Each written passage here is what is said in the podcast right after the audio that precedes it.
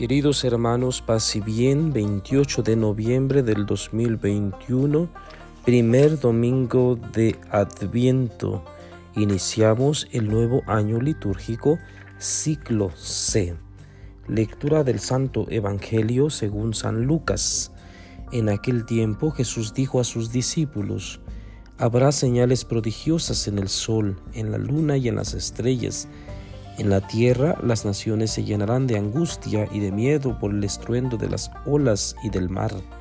La gente se morirá de terror y de angustiosa espera por las cosas que vendrán sobre el mundo, pues hasta las estrellas se bambolearán. Entonces verán venir al Hijo del Hombre en una nube con gran poder y majestad. Cuando estas cosas comiencen a suceder, pongan atención y levanten la cabeza porque se acerca la hora de su liberación. Estén alerta para que los vicios, la embriaguez y las preocupaciones de esta vida no entorpezcan su mente y aquel día los sorprenda desprevenidos, porque caerá de repente como una trampa sobre todos los habitantes de la tierra. Velen pues y hagan oración continuamente para que puedan escapar de todo lo que ha de suceder y comparecer seguros ante el Hijo del Hombre. Palabra del Señor. Gloria a ti, Señor Jesús. Bien, queridos hermanos, hemos iniciado nuestro tiempo bello de adviento, un tiempo de preparación, un tiempo de espera gozosa del Hijo de Dios. Vamos a estar en ese tiempo durante cuatro semanas.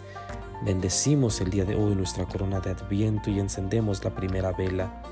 Esta primera vela pues nos recuerda que hemos iniciado nuestro itinerario espiritual para recibir al niño Jesús el día de Navidad. Ahora bien, ¿por qué el Evangelio no nos habla de la esperanza eh, gozosa de esta venida de Jesús? ¿Por qué nos habla de calamidad? ¿Por qué nos habla de terror, de miedo, de pánico?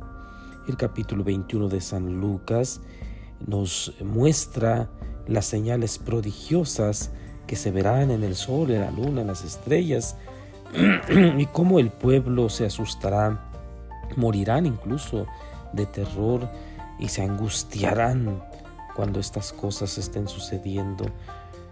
¿Cómo entendemos ese texto?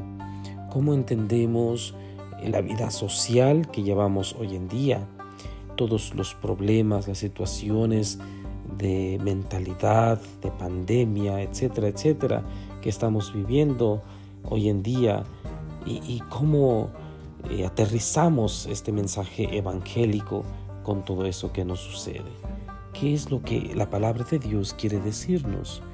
Enseguida, dice el texto, verán al Hijo del Hombre en una nube con gran poder y majestad.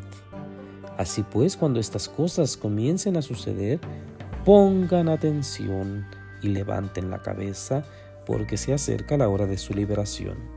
Este es el centro del Evangelio del día de hoy. Esto es lo más importante, que no obstante las dificultades, las situaciones difíciles de la vida diaria, veremos pues al Hijo del Hombre.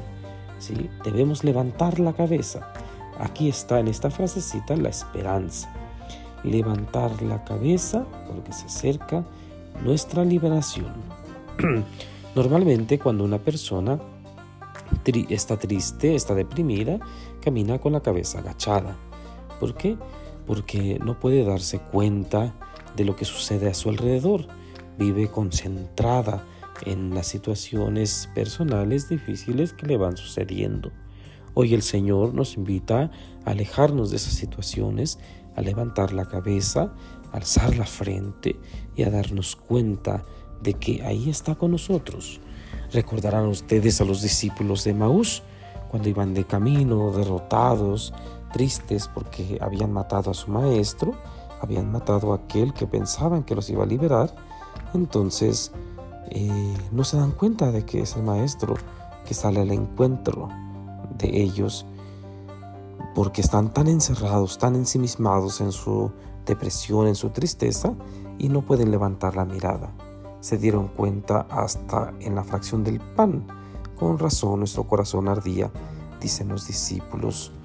Entonces, hoy pues Jesús nos tiene esta propuesta de no detenernos, de no concentrarnos en esas situaciones difíciles y a darnos cuenta pues de que el Maestro está ahí con nosotros y de que desea pues que nos encontremos con Él.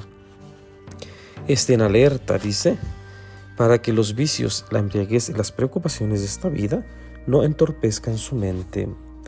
Normalmente esta palabra torpe no la usamos, no nos llamamos entre nosotros, es que eres un torpe, porque es una falta de respeto.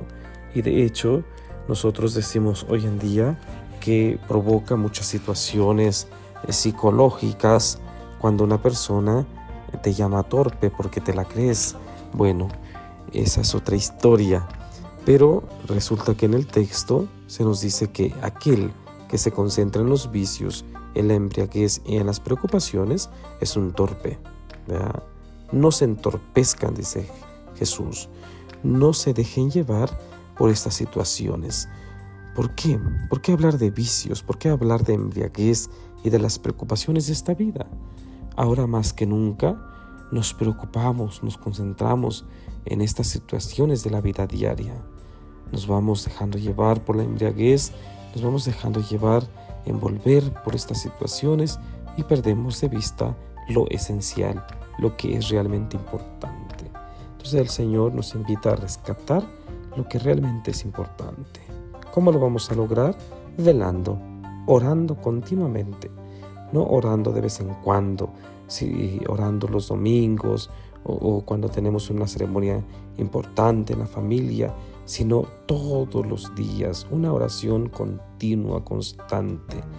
Esa es la forma en que vamos a manifestar a los demás que estamos velando, que estamos esperando, que esta espera gozosa pues del Señor en este primer domingo de Adviento, en esta eh, gracia que el Señor, que la Iglesia nos concede, logremos eh, mirar la paz, la esperanza que nos trae Jesús. Y la bendición de Dios Todopoderoso, Padre, Hijo y Espíritu Santo, descienda sobre ustedes y permanezca para siempre. Feliz inicio del Adviento paz y bien.